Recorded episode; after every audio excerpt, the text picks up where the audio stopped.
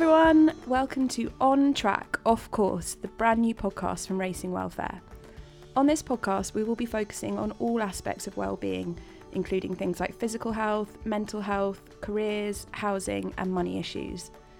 We will be hearing from racing personalities who'll be talking to us about subjects you haven't heard them talk about before. We will also be hearing stories from inside the industry, as well as getting advice, guidance, and top tips from experts. I'm Lauren Braithwaite, and I'll be joined on the podcast by my colleague Tina Scargill. Hi, Tina. Hi, Lauren. How are you today? Yeah, good. Super excited about these brand new podcasts. Yeah. We're going to have some great guests on, and well-being is something that Racing Welfare, as a charity, are very passionate about. You know, looking after and supporting those in racing, as well as their dependents, carers, and not forgetting the retirees as well, who have dedicated their lives to racing. So Yeah. it's going to be great to hear from people of all backgrounds as well. And I think one of the favourite parts of my job is um, writing the case studies for the website and just hearing the very positive and uplifting stories and what an amazing job the welfare officers do as well. Yeah, absolutely. And tell everyone what we're going to be focusing on this week. So, to start with, we are going to be talking about grief and counselling, going Yeah. straight in there head first. yeah, we're really diving in with the deep stuff for our first episode, but it's something that has had an impact on both of us and something that everyone's going to have to deal with at some point. And um, I really hope that anyone listening finds our conversations helpful. So, who have we got lined up for this first episode? We've got a great lineup for our first episode. We've got Racing Broadcaster of the Year, Lydia Hislop, who's going to be talking about the recent death of her mother, Margaret, and the support that she's received from her partner, Steve Curry.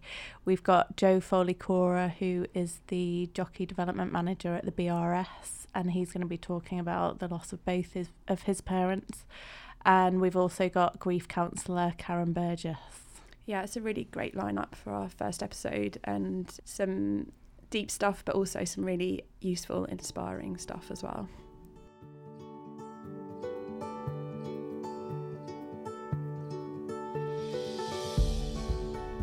So it's time to introduce our guest for today. It's Lydia Hislop, who is racing TV presenter, columnist, and broadcaster of the year. Thanks for joining us, Lydia. Thank you very much. And you've got a few other commitments in racing as well. Can you tell us a little bit more? Um, I'm the chair of the BHA's uh, Flat Pattern Committee. I am the independent facilitator of the BHA Stewarding Consultation Forum. Um, I'm a trustee of the British Racing School. Um, I write about racing for um, racingtv.com and for sportinglife.com. And uh, I sometimes write about racing for Tortoise Media, for whom I'm a contributing editor as well. I might have forgotten something there, I can't remember. Surely not. There can't be any more. How do you sort of take time to look after yourself and your own well-being in amongst all that? insufficiently. I think is the honest answer. Um, certainly during uh, lockdown it made me take a step back and think that really i had been surreptitiously overloading myself really with um, so many well too many things. And i think that is probably the problem of being a freelancer as well. You don't say no to any work just in case you're sacked by everybody.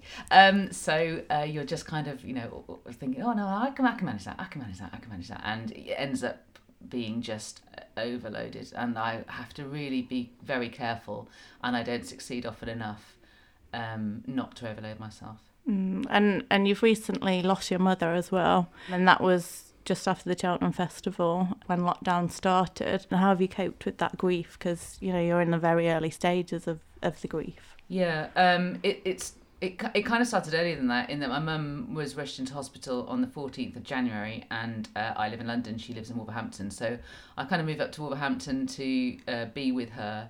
Everything was seemed to be going well. She seemed to be making a remarkable recovery. We were making plans about um, you know how her how she would be when she was coming out and recovering. Um, and she was so well that all the way through the Cheltenham Festival, I was kind of fielding phone calls with them saying, "We're going to discharge your mum tomorrow," and we're just kind of, just hold on." um, and then, um, in fact, I got a, a phone call during the, the county hurdle to say um, we're actually not going to discharge your mum until Monday because there's just something a little bit wrong with her potassium. Nothing to worry about. Um, so then I went back to Wolverhampton for the weekend, and I was all ready to get her flat ready, and then she just had a heart attack. Uh, so completely, well, not completely un- unrelated to what she went in for, um, but um, I suppose the probably the stress of all of that uh, might have put a strain on her heart. But yes, she had a had a very sudden heart attack. So it was very strange because the everything I'd projected that I would be doing for the following two to three months, really, because I was going to live with her in the short term and sort of gradually phase myself out while she regained her extremely independent way of life. Um, that was all, all of a sudden, completely contrary to the seeming direction of travel, sort of just pulled from underneath me, and that was very, very hard to reconcile, really. And how did you cope with that work wise? Were you able to put off work? Because you said when we were talking at the beginning that you know you you find that you have to take everything on because you're freelance. Were you able to say no to things? Did you want to say no, or did you want to keep working? Well, I'd already kind of said no to a lot from the moment that my mum was ill. I'd already absolutely pared everything back as much as I possibly could, and it was only I was only phasing things back in around Cheltenham time because she was so well, and you know I, I was was having to sort of prepare for you know me coming back to work to some to some degree has I, I wasn't prepared for how much it has hit me. I didn't I wasn't really expecting that might sound really stupid but I just mm. wasn't really expecting it to be or I mean you don't it's all consuming is isn't it? Yeah I mean it, you're thinking about it all the time absolutely. And you know part of um, presenting on television is uh, very much a sort of confidence trick. I mean, you have to come across as being confident, and um, I, just the first few weeks, probably I would say a good first six weeks of being back at work, I found really difficult and uh, really I felt really precarious all the time, like I had you know forgotten how to broadcast uh, mm. and forgotten how to sort of be um, I don't know, confident about that kind of stuff. So it was it that kind of took me aback. I mean, I knew I knew that my mum. I used to chat to my mum at the end of a day's work quite often. Um, not that she was particularly into racing, but she did like watching racing TV mainly so that she could, you know, disparage the outfits I was wearing, complain that my hair wasn't right. Um, but nonetheless, it was something that we, you know, we, we could talk about at the end, and you know, she would she would find certain elements interesting, some interviews interesting, and that kind of thing. So um, there was an element of I would share work with her quite intimately, I suppose, um, and I'd probably underestimated the degree that I did that, and you know, just the sort of re- removal of a sort of fundamental peg that is mm. holding you up and that, that you're aware is not there and that's kind of there all the time mm. you don't realize until after it's gone how much it was holding you. It's, it's a subconscious ballast in your life that Definitely. you don't realize until it's gone. Yeah. How, so how have you come to deal with it better now, or are you still struggling with it? I'm a bit better than I was. Um, my other half, Steve, and I had quite a. We were going up to um, clear my mum's house in Wolverhampton, and on the way home, I was talking quite honestly with him about how I'd felt, and I had been all the way through. Um, and he was sort of he he said some made some uh, points that were of a sort of wider perspective than I could see at the time, and I found that to be very helpful. Um, uh, but he did say at the time that he had tried to make those points earlier and I just kind of pushed them away. And it was just the wrong time to be making these points of perspective and balance. I didn't, you know, that, that that wasn't relevant to me at the time. It was too, the hurt was too much, the, you know, it was too close to me. Whereas that point, which was, you know, uh, I suppose the end of July, my mum passed away in the mid March, I was more prepared to listen to that sort of wider perspective and thoughts that he had had during that time. So, do you think sort of giving advice to someone who's perhaps trying to help someone through a period of grief in those early stages, is it just a case of just making it known that you're there and that's enough. I think so, and I think it's also it's certainly being there and and and realizing that this is an evolving thing to some degree. Whilst you have the sort of constant background hum of, um, you know, the, the the peg being taken away, there is also it, it does evolve in some kind of way. So how somebody's reacting at one point you know will will be different a little bit later and you know if you find that perhaps you're sort of the the the tack that you've taken or the angle that you've taken is rebuffed at one point it doesn't mean it's always going to be rebuffed it doesn't mean that you're being rebuffed it means that that person mm. is really struggling and just needs you to be available and to listen really i think listening's really important isn't it did you feel you said you were very open with steve at one point more open than you'd been before did that make you feel a little bit lighter after you spoke to him? Did it help to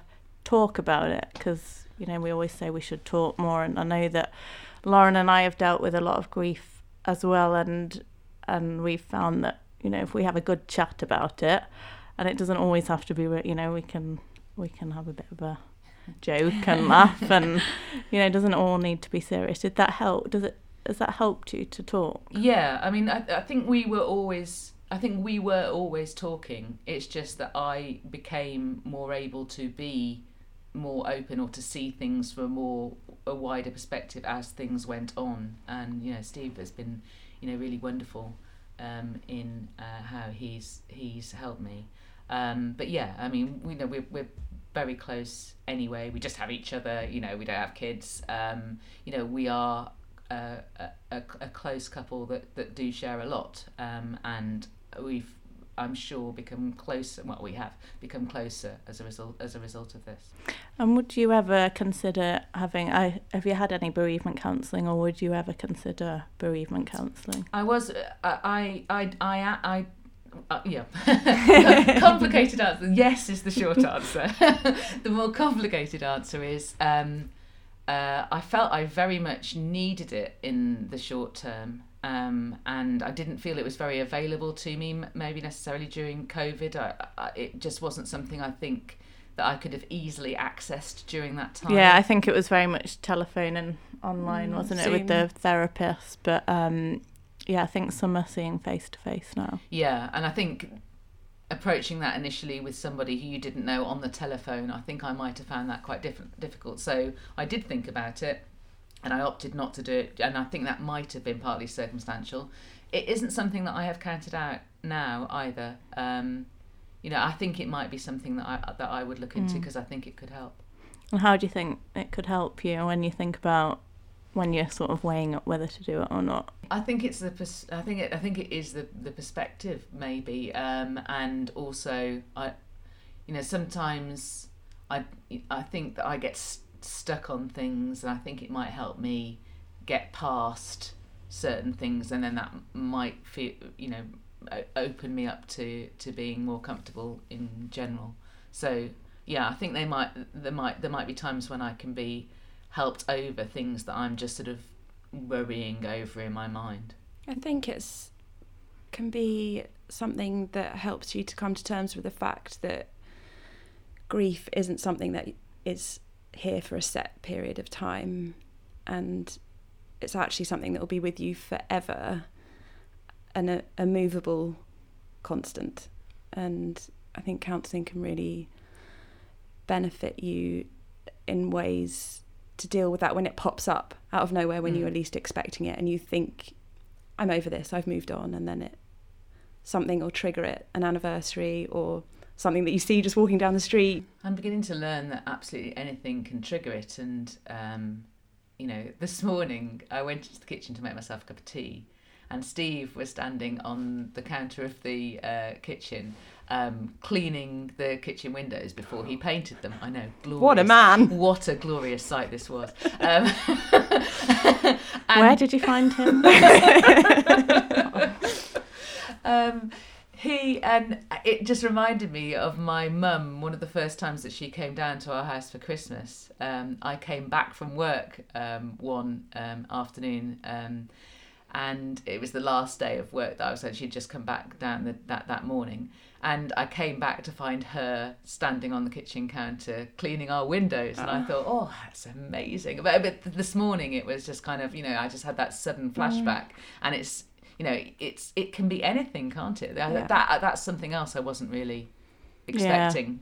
It's something that we're all going to go through. Every one of us. There's no escaping it, but it's something that we're never really taught to talk about until it happens, and then it still somehow feels a bit taboo to discuss it. Mm. And to say you're going to counselling. Mm.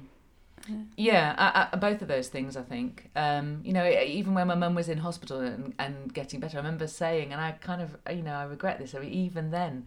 So um, she was saying that she wanted to talk about, you know, various preparations for after she, she died.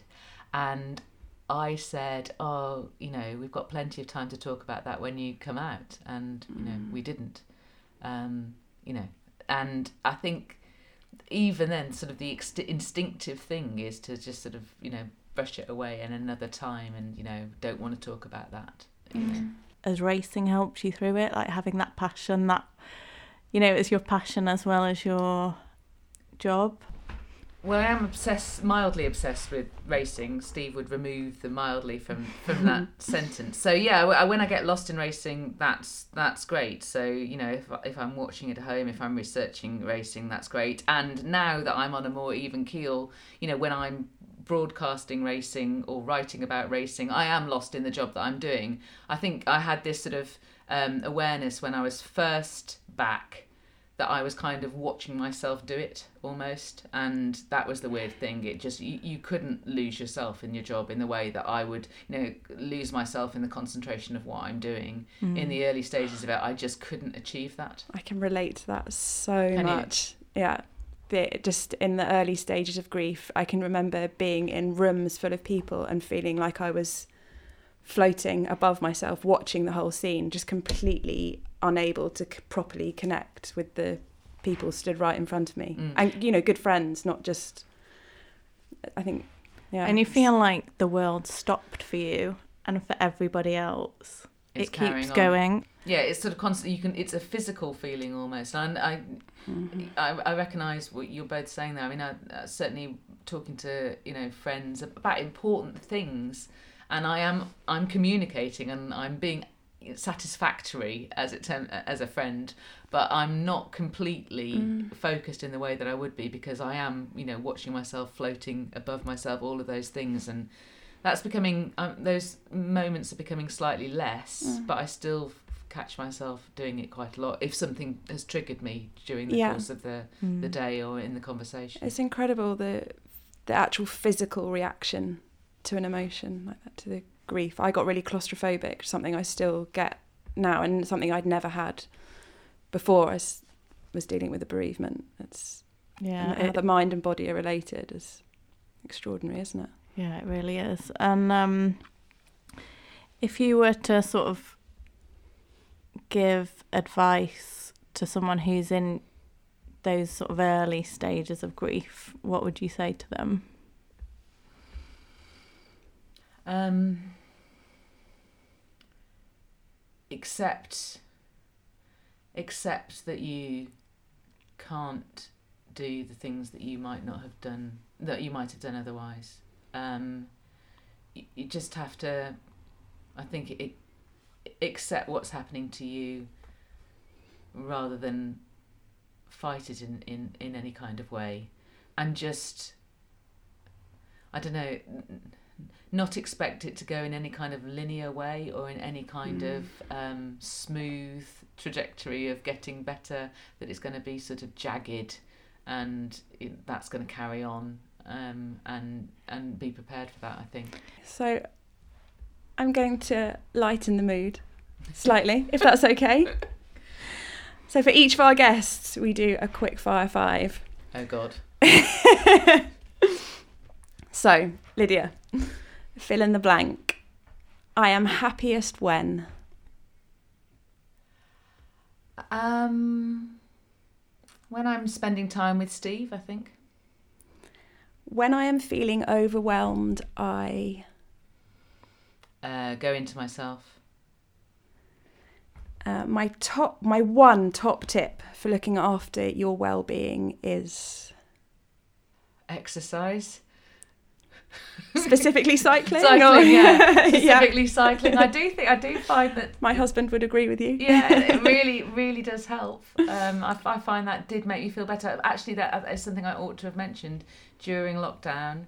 And when I was feeling particularly bad and having dipped moods, I was finding that I was going cycling a lot, and it did make me feel better. And um, I got, you know, very, very fit. You know, it's dissipated since then, obviously. we, I, I can't go cycling every day.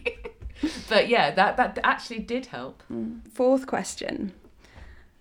Can you give us something, a person, a film, a book who's inspired you recently? Um,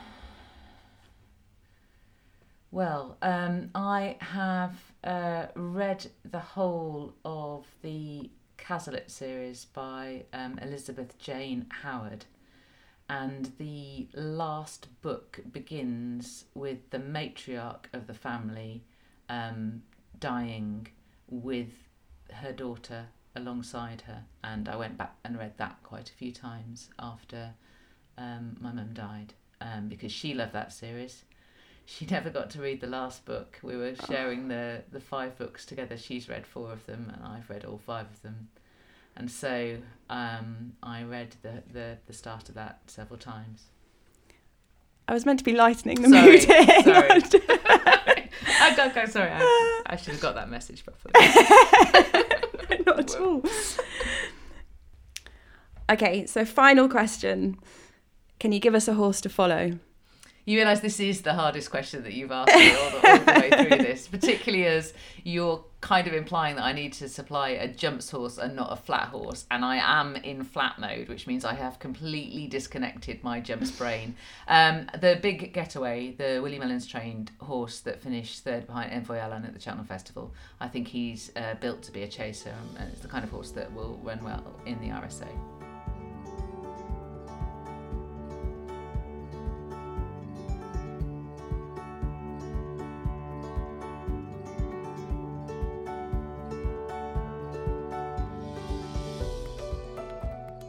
So we're now going to talk to Joe Foley Cora, who's the jockey development manager at the British Racing School.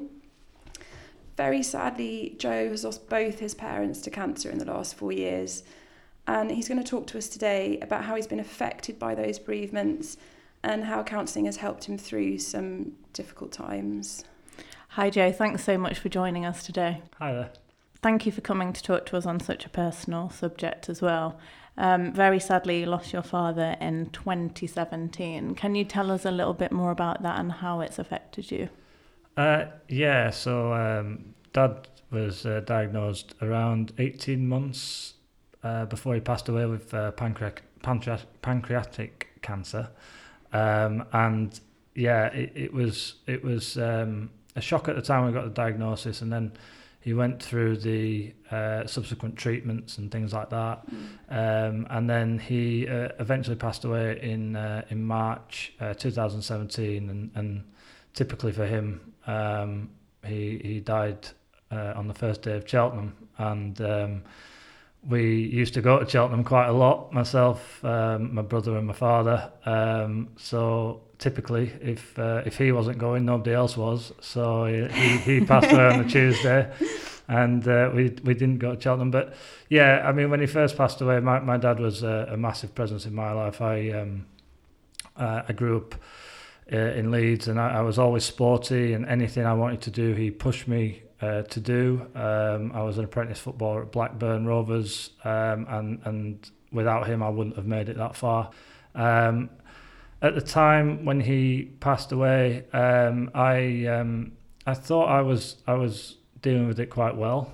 Um, I I thought I I took it on the chin and I, I accepted it and and um, I uh, was the one who dealt with his estate, so I felt like I, I dealt with all that pretty well.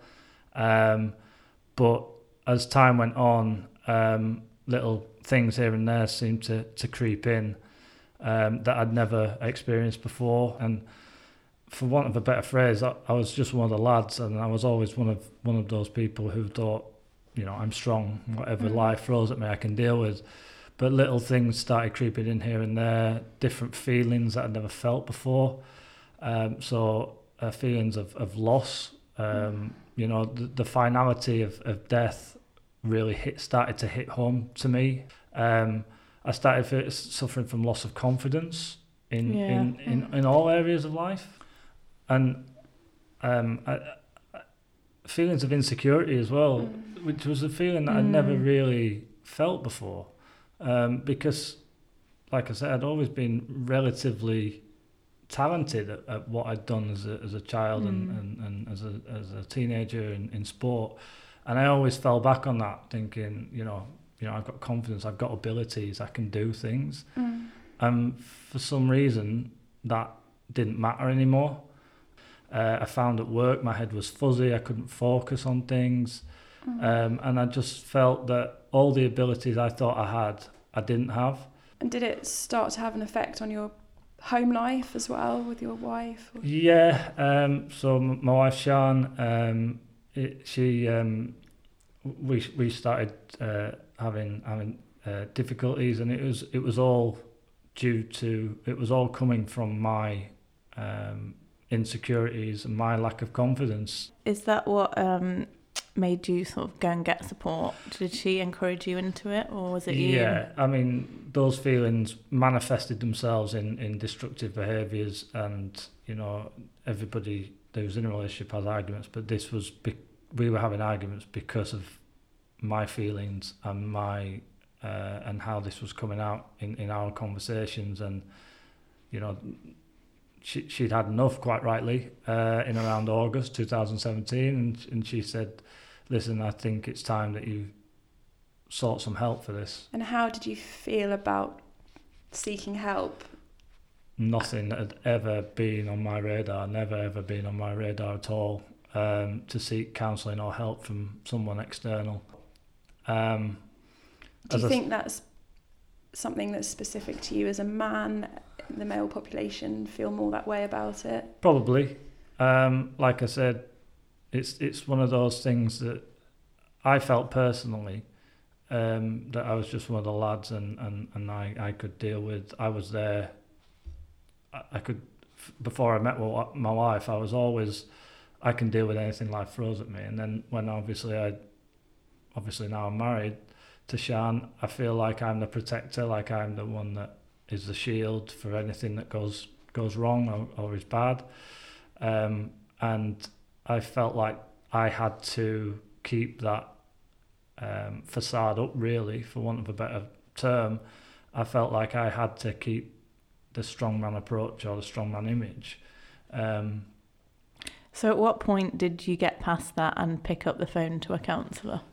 I think when I realised that if my behaviour and my ways didn't change, then the most valuable thing in my life, which is my marriage, wouldn't be there Mm. anymore. How did the counselling help you? Do you feel? Um, it was for me. It's as close to a revelation as I'll ever get. I I went into the first session relatively skeptical Mm-hmm. uh, as to what I would get out of it. After three sessions, um, I, I was convinced that this was the right approach. At the end of the six sessions that I was able to access uh, for free through my previous employers, um, I I was uh, a different person. My mind had been opened. Um, I the, the the counsellor was excellent in in telling me or, or giving me that awareness that everything, every single little thing that I felt was a normal human response to grief. Mm. And that normalized it for me. I didn't feel like I had to go into my shell. I didn't have to feel insecure anymore. I didn't have to feel lack of confidence because of what I was feeling, because I thought it was abnormal when actually it was absolutely normal. I just had to learn to manage it, and uh, I had to spot the signals of when those dark thoughts or dark actions were coming in, and I had to just um, put in um, some uh, mechanisms to stop those. And very sadly, Joe, you've recently lost your mother as well this year. And Um, I'm sure that's been an incredibly difficult time for you, but has the previous counselling that you've had helped you to deal with things better this time? Absolutely. Um, I, I wouldn't have um, dealt with uh, my mother's passing early this year as well as I'd done without the counselling. Um, my mum passed away from, from bowel cancer in February this year. Um, again, I was a, the uh, the executive of the, of the estate, which again was tough. Obviously, my mum, you know, she's, you know, I, I love my mum um, and I, I miss her to this day. But the um, skills and mechanisms and and behaviour that that I learned from the counsellor and the counselling and how to deal with the natural human response to grief has really helped me because mm-hmm. I could spot those triggers earlier and that destructive behaviour that I displayed before didn't didn't manifest itself this time. And you're now a very vocal champion of mental health support. What would you say to anyone, particularly perhaps to any men in a similar situation? What would be your advice to them? Um, my advice would be um, the, the the the worst thing you could do is to try and deal with something alone um, when there is so much help and support out there. Mm. Um, and the, the even worse than that, I'd say through either um, ignorance or through uh, just just not being open minded enough to give counselling a try, because it is there, and I guarantee it, it will help um, to alleviate any distress or grief or feelings of insecurity or lack of self-confidence, it, it will alleviate it. And, and I, I truly believe that. And, and this is coming from someone who 15 years ago would have laughed you out of the room if you had said I was going to go yeah. for counselling.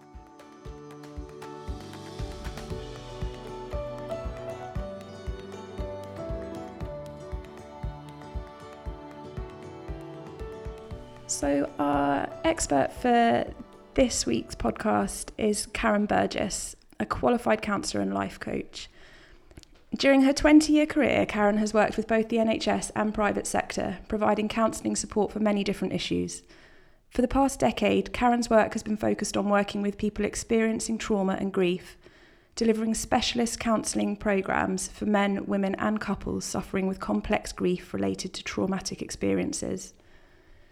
In 2011, Karen founded the charity Petals, a counselling charity which provides a free counselling service for parents who suffer pregnancy loss or the devastation of the death of a baby. Karen, it's great to meet you. Thanks so much for joining us. Well, thank you for having me. Um, if it's okay with you, we're just going to dive right in. Okay. um, Let's go. So, um, both of our guests on today's podcast, Lydia and Joe, both spoke with a lot of emotion really about how grief manifested as a sudden loss of confidence for them. Um, is that a common theme with grief? Could you talk to us a bit about that? I would say yes, it is. It is very much a common theme. Um, grief disables us, I think, um, mm. particularly if it is grief of, of somebody very close to us. Um, grief's a process. It's a process that is about um, adjusting to mm. a new reality. Um, and the way we cope with that adjustment is very individual, um, and the circumstances in which the loss occurs influence that. Um, and I think for many people, they feel their lives have been turned on their head um, when they when mm. they experience grief, and it takes time. Um, it takes a lot of patience and support, um, and I think very often we're not prepared for that. You know, yeah. who is prepared for the loss of somebody close to them? Um, and so it really comes down to our level of resilience, our ability to deal with an unexpected new reality um, and mm-hmm. our ability to make that adjustment and come to terms with living life in a different way. And for those who have lost their confidence, what sort of advice would you give to those if we have listeners um, who have been through grief? What would you say to them? Well, the first thing I would say is that is to reassure them that that feeling is normal. Um, I think one of the probably most disabling things about grief is that um, we don't know how to deal with it.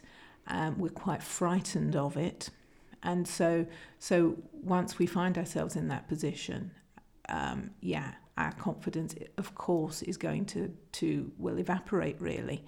Um, so that to me is a very important thing to reassure people that that's a normal feeling, um, and to help them to s- settle with that that sense that actually what they're experiencing is usual and, and normal. Because I think with any mental health issues, um, the biggest challenge really is is is that feeling that you are different from everybody else, that this has only ever happened to you, Mm. and that you um, you're you're doing it wrong somehow. Um, And that's what we've noticed, isn't it, from Mm. um, talking to people that it's actually, even though it is unique for everybody, there are these common sort of themes that crop up, like Yeah. confidence. There was Yeah. so much that Joe and Lydia said that resonated with both of us, wasn't there? And you just think when you're going through it at the time, you just feel so isolated. Yeah. Mm. isolation and grief go hand in hand. I think um, it's of of, of course. Uh, you know, as we've said, a loss is a very personal experience, but we're all human, and we all, you know, are going to react in in some sort of similar pattern. Um, you know, it it's an interesting thing. I think that um, we we have a lot of fear about grief, um, and so um, it's that fear that stops us really just sort of letting go and being in the grief. Mm. So a lot of the struggles that people have when they're grieving is actually them trying to hold themselves out of it rather than rather than giving way to it. Because Mm. once we give way to it, then the process just sort of flows quite naturally, and basically we're on the road to recovery. And is counselling something that can really help people lean into that grieving? Counselling provides um, kind of a roadmap. I think Mhm. that's that's how I see it. Um, the, the the clients certainly that have come to me over the years have have usually come come along because they don't know what else to do. They feel quite broken and and they need some help. They need some support. So uh, I've always found the best thing I can offer um, clients in that situation is. Um, first of all reassurance and then kind of a coaching process almost Mm. through through grief um, one that says right this is likely to happen that is likely to happen um, don't be don't be sort of unsettled by that and and teaching them how to kind of go with the ebb and flow of it because that's basically what grief is it you know it fluctuates some days are good and some days are bad and it's about trusting that when you have a bad day a better day will be following And so Joe, who we were talking to, um, he, his relationships were suffering. Well, his relationship with his wife was suffering because of the loss of both his parents. And well, it was after the loss of his first parent that his wife encouraged him to go to counselling, and he said he was very sceptical of it at first. Do you see that a lot? And what would advice would you give to people who are maybe considering counselling, but just can't take that first step to picking up the phone? Yeah, the, the majority of people who walk through the door of a counsellor's are sceptical. I think that's that's just the way it is. Um, I don't. I, there's very few people who who come with a completely open mind and just prepared to sort of give themselves to that process. Mm. Um, and I think it is about relationships, really. You know, it, we all take time to build relationships, whatever whatever those relationships are, and so it's going to take time to build a relationship with a counsellor, and which is why it's so important that you find the right counsellor for you. Yeah. And I always say to anyone who comes to me saying, you know, I'm thinking about counselling, what should I do? Um, I will say to them, okay, well, look, you know, have a look for somebody, um, but don't just look for one person. Look for two or three and give them a call and maybe have a little chat with them on the phone or you know maybe have a trial session with them because many counsellors will offer a free first session and just get a sense of whether or not they feel like the right person for you Mm. because we don't know that until we're sitting in the room with somebody whether or not we, we are comfortable with them but you get the right connection and then the work you know flows it, it, it's Mm. so much easier And how long do you think it takes to kind of build up that relationship with a counsellor? So, you know, you might, Joe said it took him three sessions. Mm. Um, can it take longer than that? And at what point can you feel that kind of change, like the sort of process, is what I'm trying to say? Yeah, you know that that's that's really uh, I think quite astute for you to kind of recognise that because that for me is basically what it's about. It's, is when I'm sitting with a client, it's um, getting to that point where you think, right, okay, we're there now. Let's work. Um, you you know you need to get to that point. and for some people it happens in an instant. To be honest.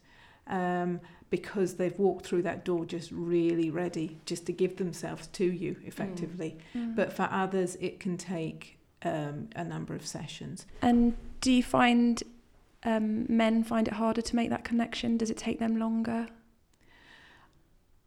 I actually think that men very often come into counselling more sceptical, Mm. but men are more easily won round. That's so interesting.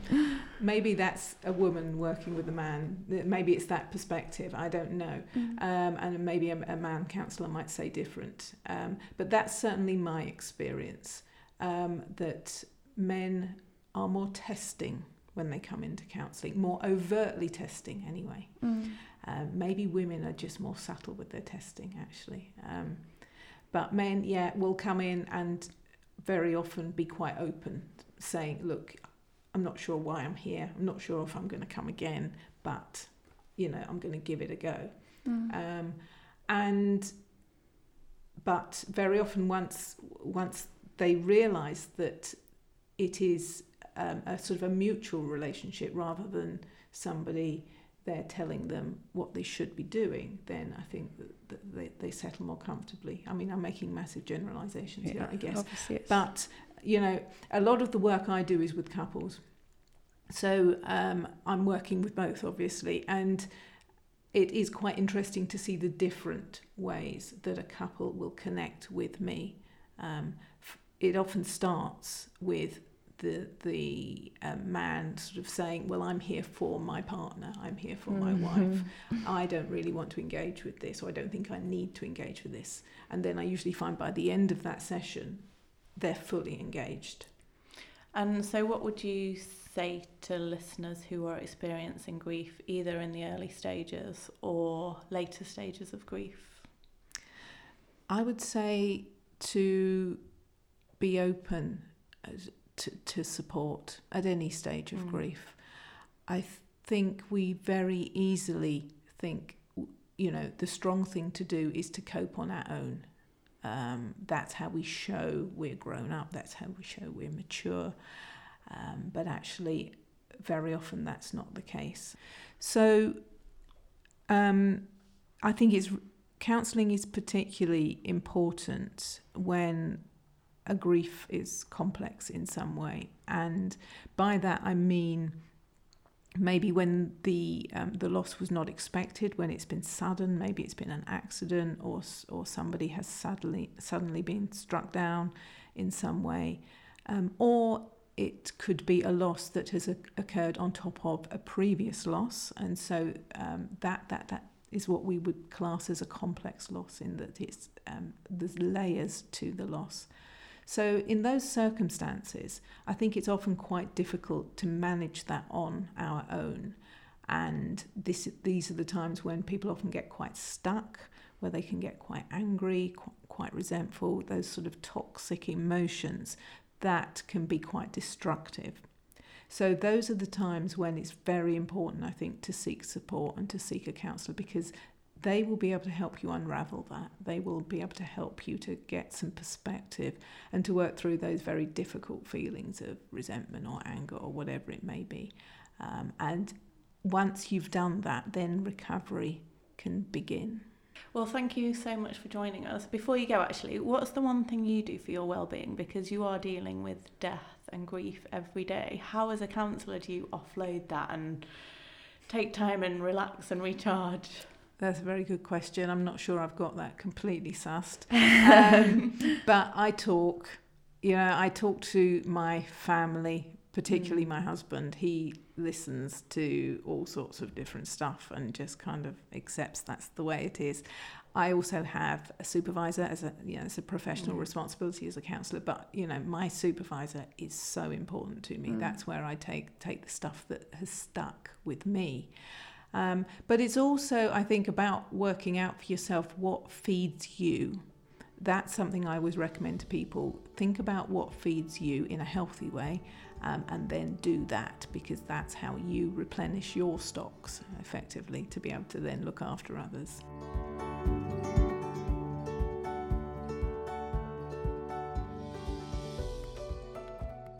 So, Tina, I just want to say a big thank you to all our guests today. It's been so interesting. Yeah, it really has. And it's interesting, isn't it, when you have these conversations about grief, you realise that what you're feeling is actually quite normal. Yeah. And you see you can see the similar themes like the lack of confidence and, you know, being a bit skeptical about counselling.